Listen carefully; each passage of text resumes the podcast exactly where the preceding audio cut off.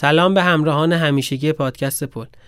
من وحید ناطقی با یه قسمت دیگه از پادکست پل در خدمت شما هستم. توی این چند وقته دو تا چیز باعث شد که دوباره فکر روانشناسی و زیر مجموعاش مثل روانشناسی مثبت و ذهن آگاهی بیفتم و بخوام راجبش تو این پادکست باهاتون صحبت بکنم. اولین علتش این بود که من یه جلسه از این کلاس های ذهن آگاهی رو رفتم.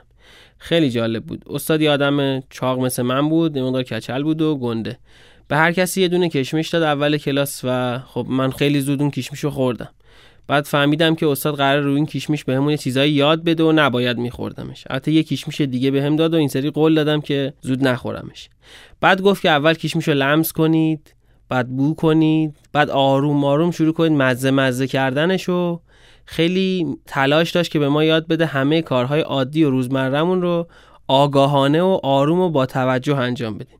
که البته خب در مورد من فایده ای نداشت چون زرت کشمیشه رو خوردم. البته بعدم فهمیدم این مدل کشمیش دادن به آدم ها و اینکه بهشون بگی تمرکز کنن روی خوردن و کارهای عادیشون مثل مسواک زدن دوش گرفتن تو همه جای دنیا هست و این کشمیشه رو همه جای دنیا به آدما میدن تو این کلاس. اما علت دومی که تصمیم گرفتم این پادکست راجع به روانشناسی مثبت و ذهن آگاهی صحبت بکنم فیلم جوکره. توی فیلم جوکر که حالا نمی‌دونم دیدیدش یا نه اگه ندید حتما ببینید جوکر با روانشناسی صحبت می‌کنه اون روانشناس بدبختم خیلی تلاش می‌کنه که بهش یاد بده با نوشتن خاطراتش با اینکه استرسش رو از خودش دور کنه افکار منفی رو دور کنه و خوردن یه سری قرصا خودش رو کنترل بکنه که حتی نتیجه خوبی نداره و جوکر به قتلاش ادامه میده. اما برای اینکه بدونید روانشناسی مثلا روانشناسی مثبتگرا و ذهن آگاهی کارشون از کجا شروع کردن چه جوری شکل گرفتن و چه آدمهایی توش مهم بوده به این پادکست گوش بدید.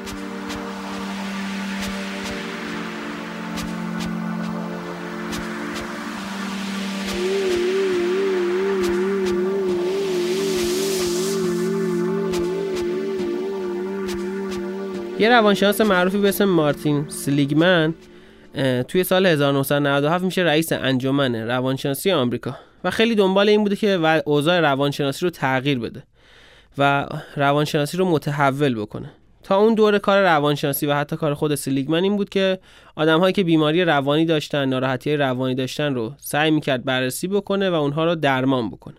و بیشتر روانشناسی راجع به بیماری ها و آسیب ها کار می‌کرد. تا اینکه یه روز سلیگمن خودش تعریف می‌کنه میگه توی باغچه خونمون داشتیم گل روز میکاشیم با دختر کوچیکم. دخترم علفای هرز رو می‌کند و پرت می‌کرد این طرف اون طرف و من خیلی عصبی شدم و سرش داد زدم.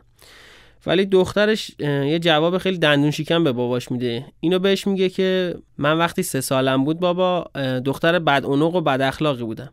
اما توی تولد پنج سالگیم تصمیم گرفتم آدم آرومی بشم و دختر خوش اخلاقی بشم.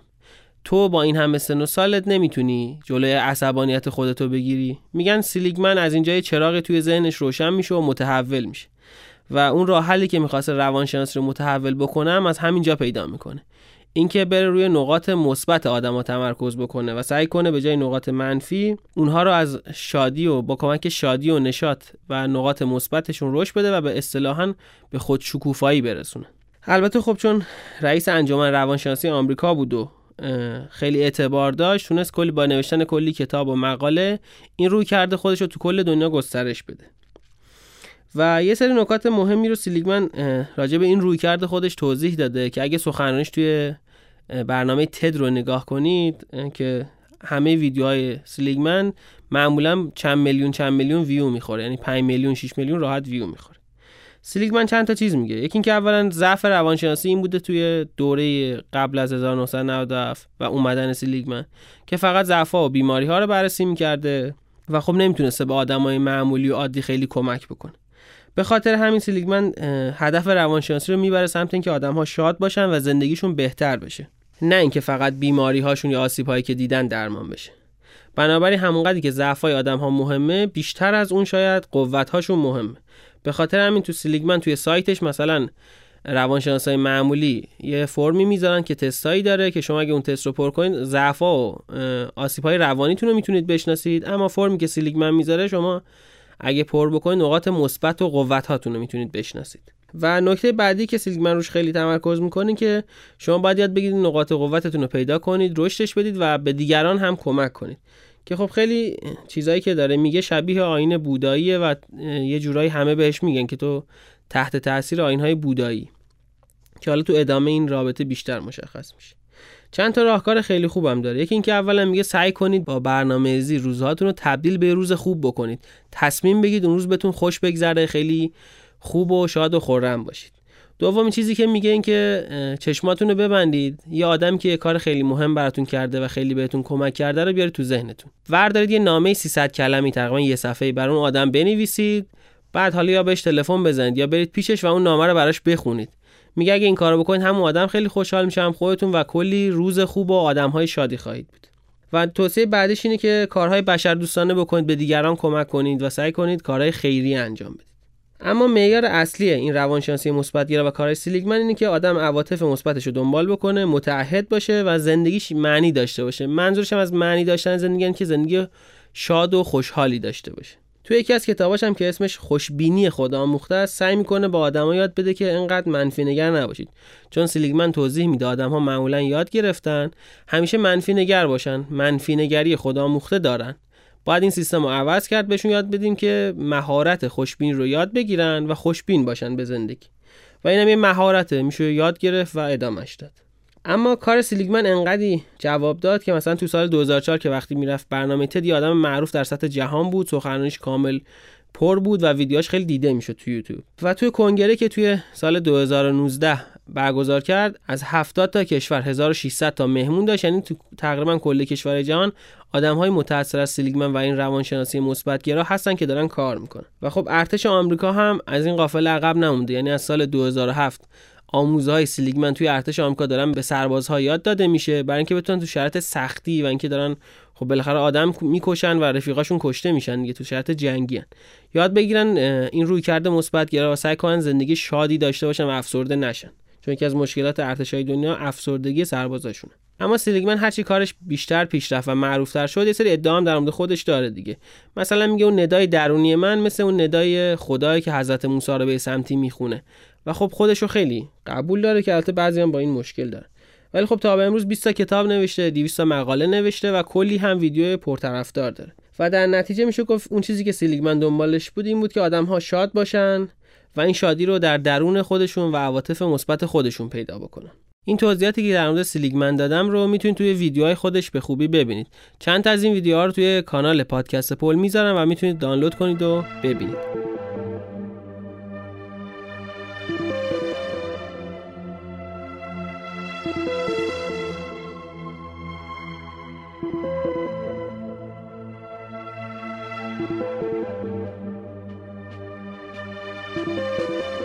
اما آدمی که بعد از سیلیگمن مهم بود جان کابات زینه که روش ذهن آگاهی رو ابداع کرده.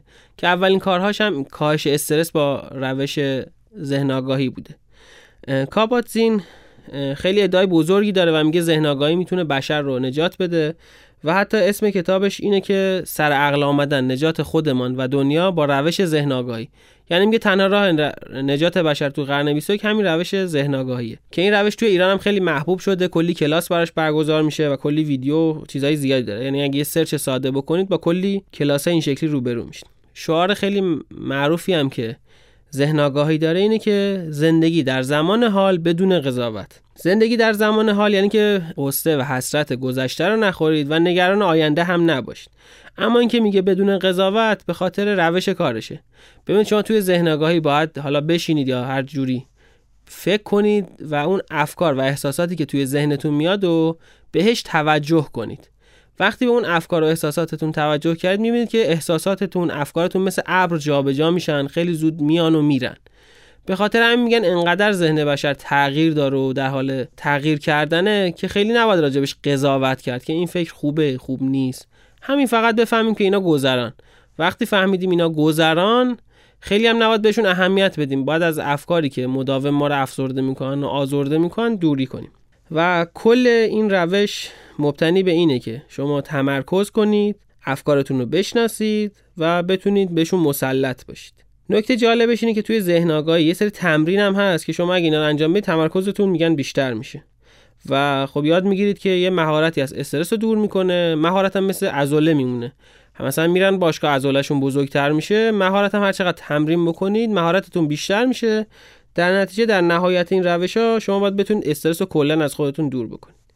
که عنوان اصلی این مهارت هم اسمشون self regulation یعنی خود تنظیمی یا self leadership ه یعنی خودتون رو بتونید رهبری و هدایت بکنید. البته باید بگم ذهن آگاهی الان تبدیل شده به صنعت یعنی 4 میلیارد دلار توی سال درآمد داره. 60 هزار تا کتاب هم فقط توی سایت آمازون است که پسوند یا پیشوند ذهن آگاهی داره. که حالا از راجع فرزند پروری ذهن آگاه تا تغذیه ذهن آگاه یا امور مالی ذهن آگاه توی این کتابا میشه پیدا کرد. و کلاس دارن و علاوه بر توی حالا ایران نه ولی بیرون از ایران اپلیکیشن هم دارن این ذهن آگاه ها یعنی یه سری اپلیکیشن هست شما می‌تونید تمرکز ها اینا رو با هدایت و برنامه‌ریزی اون انجام بدید. اما چند تا کار جالب هست که برای ذهن آگاهی معمولا توصیه می‌کنم بکنید. یکی اینکه اولا میگن به تمام فعالیت های عادی روزمرهتون توجه کنید. اون کیش میشه بود که اول کلاس اون استاد به من داده بود. برای همین بود که من اون کیشمیشو بگیرم به رنگش به بوش به مزهش به بافتاش که داره زیر مثلا دندونم خورد میشه به اینا همه توجه کنم. و اونا میگن که هر کار عادی انجام میدی انقدر مهمه که باید بهش توجه کنی آگاهی بهش پیدا کنی. دومین چیزی که میگن باید یه وقتایی رو بذارید برای تمرین تمرکز. و توی این وقتا باید ذهنتون رو رها کنید و کم کم فکرایی که توی سرتون میاد و شروع کنید. شناختن و کنترل کردن. معمولا هم میگن زمانایی که توی انتظاری مثلا وقت خوبی مثلا تو صف چه می‌دونم اتوبوسی چیزی جایی. و مثلا میگن تو این جور موقع می‌تونید جریان تنفستون یعنی همین نفس کشیدن سادهتون دم و بازدم تمرکز کنید خیلی بهش توجه بکنید.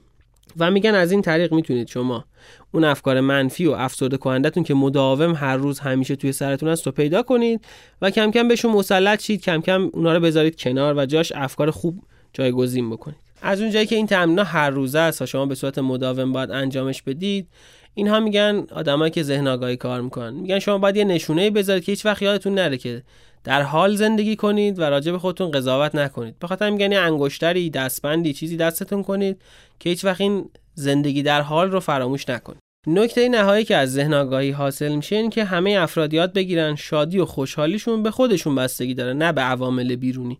یعنی که چه رویدادی توی بیرون داره رخ میده پولی در میارن اتفاقی میفته اینا خیلی مهم نیست. اصل ذهن آدم و درون خود آدم. به خاطر اگه آدم بتونه به ذهنش مسلط باشه می‌تونه شاد و خوشحال زندگی بکنه فارغ از جهان بیرون. اگه این فیلم های مثلا آدمایی که توی معابد بودایی هستن رو دیده باشید اینا همیشه نشستن دارن تمرکز می‌کنن آدمای شاد و خوشحالی هم معمولا هستن و خیلی عوامل بیرون روشون تاثیر نمی‌ذاره. این دوتا شاخه روانشناسی همچی تصوراتی رو می‌خوان توی زندگی آدم رو جاری بکنن که توی زندگیشون آروم و خیلی شاد و خوشحال باشن.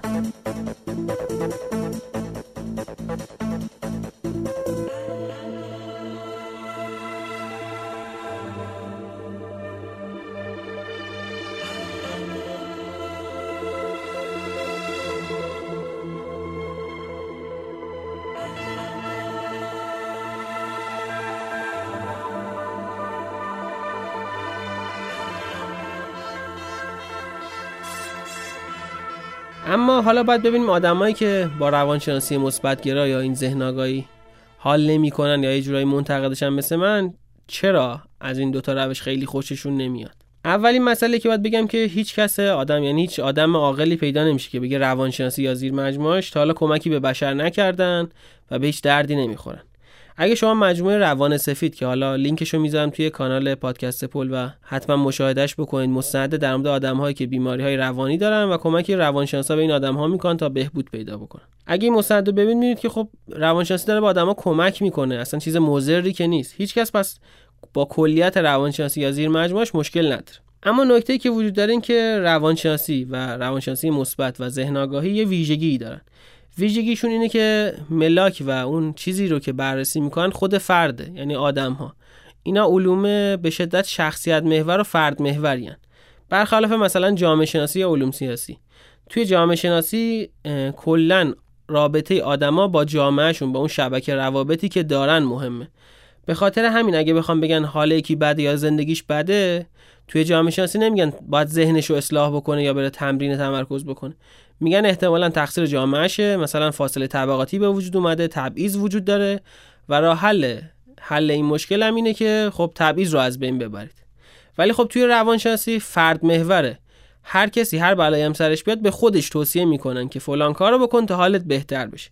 یا حتی اگه بخوان علت اون حال بد یا ناراحتی رو هم بگن توی درون خود آدم ها میگن. حالا این حرف توی روانش این حرف روانشناسی چقدر درسته چقدر کامله؟ باید به این فکر کنید که اگه بخواید شاد باشید یا مثلا من بخوام شاد باشم زندگی خوبی داشته باشم واقعا همه چیز بستگی به من داره. آدمهایی مثل من یا کسایی که به روانشناسی مثبت و ذهن آگاهی انتقاد می‌کنن میگن این همه تاکید روی ذهن خود فرد شخصیت فرد و حالا نقاط چه مثبت چه منفیش اتفاقا بیشتر استرس تا اینکه آدم ها رو آروم بکنه.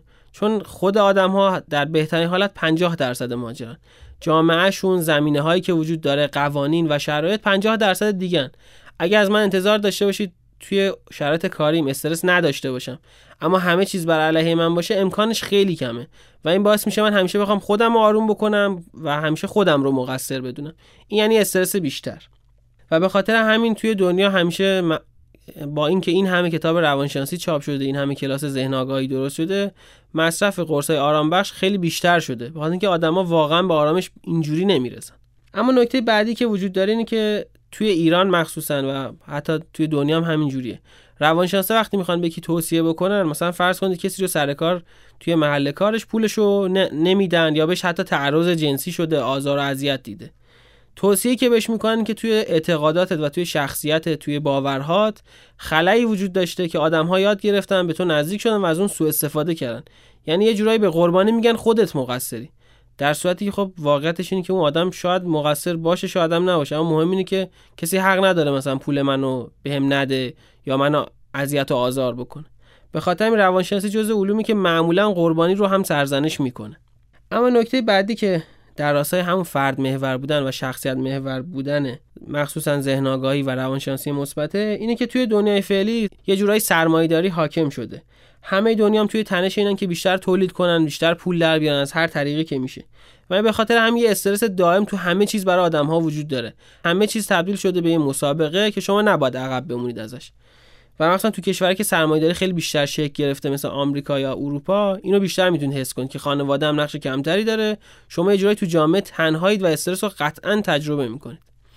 تو کشور خودمون هم همین شکلی شده. شما فرض کنید مثلا کارگرای کارخونه هپکو یا کارگرای کارخونه آلمینیوم المهدی یا مثلا قند شکر شازند. این کارگرها به خاطر خصوصی سازی بیکار شدن یا چند ماه چند ماه بهشون حقوق نمیدن. اگه شما بهشون بگید که استرس تو کنترل کن نمی‌دونم بشین یکیش میش بخور به این فکر کن به ذهنت به آگاهی برسه و بتونی تمام فکراتو کنترل بکنی یه جورایی داری به اون آدمی که به این ظلم کرده کمک می‌کنی. چون بهش میگی کاری نکن فقط بشین و آروم باش. به خاطر همین توی برنامه های این شکلی میشه اینو دید که جورایی ذهن آگاهی و حتی شاخه‌ای از روانشناسی به نفع آدمایی که قدرت و زور بیشتری دارن. مثلا یه برنامه رو گوگل طراحی کرد به اسم درون خودت را جستجو کن. Search Your Insight. که اول برای کارکنان خودش بود بعدا برای بقیه آدم ها این رو داره یعنی یه اپلیکیشن داره می‌ذارن استفاده بکن. و آدمایی که توی گوگل کار می‌کنن میگن کسی که این برنامه رو طراحی کرد و اجرا می‌کرد به ما می‌گفت که مشکل از شرکت یا قوانش یا شرایطش نیست مشکل درون شما هاست. درون خودتون رو بگردید شاید بتونید نقاط مثبتی پیدا کنید شادتر باشید و بهتر زندگی کنید. در صورتی که واقعیت اینه خب خیلی وقتا اشکال از بیرون از ماست. شاید قانون مشکل داره شاید محیط کار اشکال داره. به خاطر همین که همیشه من رو مقصر بدونی و بگی همه چیز درون خودته یه جورایی تمام بار و مسئولیت رو دوش من انداختنه و یعنی بازم استرس بیشتر. در واقع راه حل اینجوری بیشتر به درد این می‌خوره که آدما هم سگ دو بزنن و زیاد کار بکنن هم آروم باشن تا اینکه همیشه بتونن تو این بازار خشن و نامهربون دووم بیارن و درآمد داشته باشن. ولی میشه یه جور دیگه هم به قضیه نگاه کرد. به که این کلاس خداگاهی و روانشناسی رو 100 درصد قبول کنیم بگیم همه چیز درون خودمونه به جاش بیایم بگیم یه بخش از واقعیت اینه که خب باید اوضاع کارگرایی مثل کارخونه هپکو و مثلا آلومینیوم المهدی رو بهتر بکنیم. براشون مستند بسازیم صداشون رو به گوش خیلیا برسونیم و بگیم بهشون داره ظلم میشه. یعنی اوضاع رو از ریشه درست بکنیم. یا اگه محیط کار خانم های آقایون توش اذیت و آزار وجود داره آدم امنیت شغلی ندارن خب قوانین کار رو بهتر کنیم و سعی کنیم با آدم آرامش بیشتری بدیم. یعنی که فقط خود آدم ها مقصر نیستن. ممنون از اینکه این قسمت پادکست پر رو گوش دادید و ممنون میشم که اون رو برای دوستانتون که به روانشناسی یا ذهن آگاهی علاقه مندن بفرستید.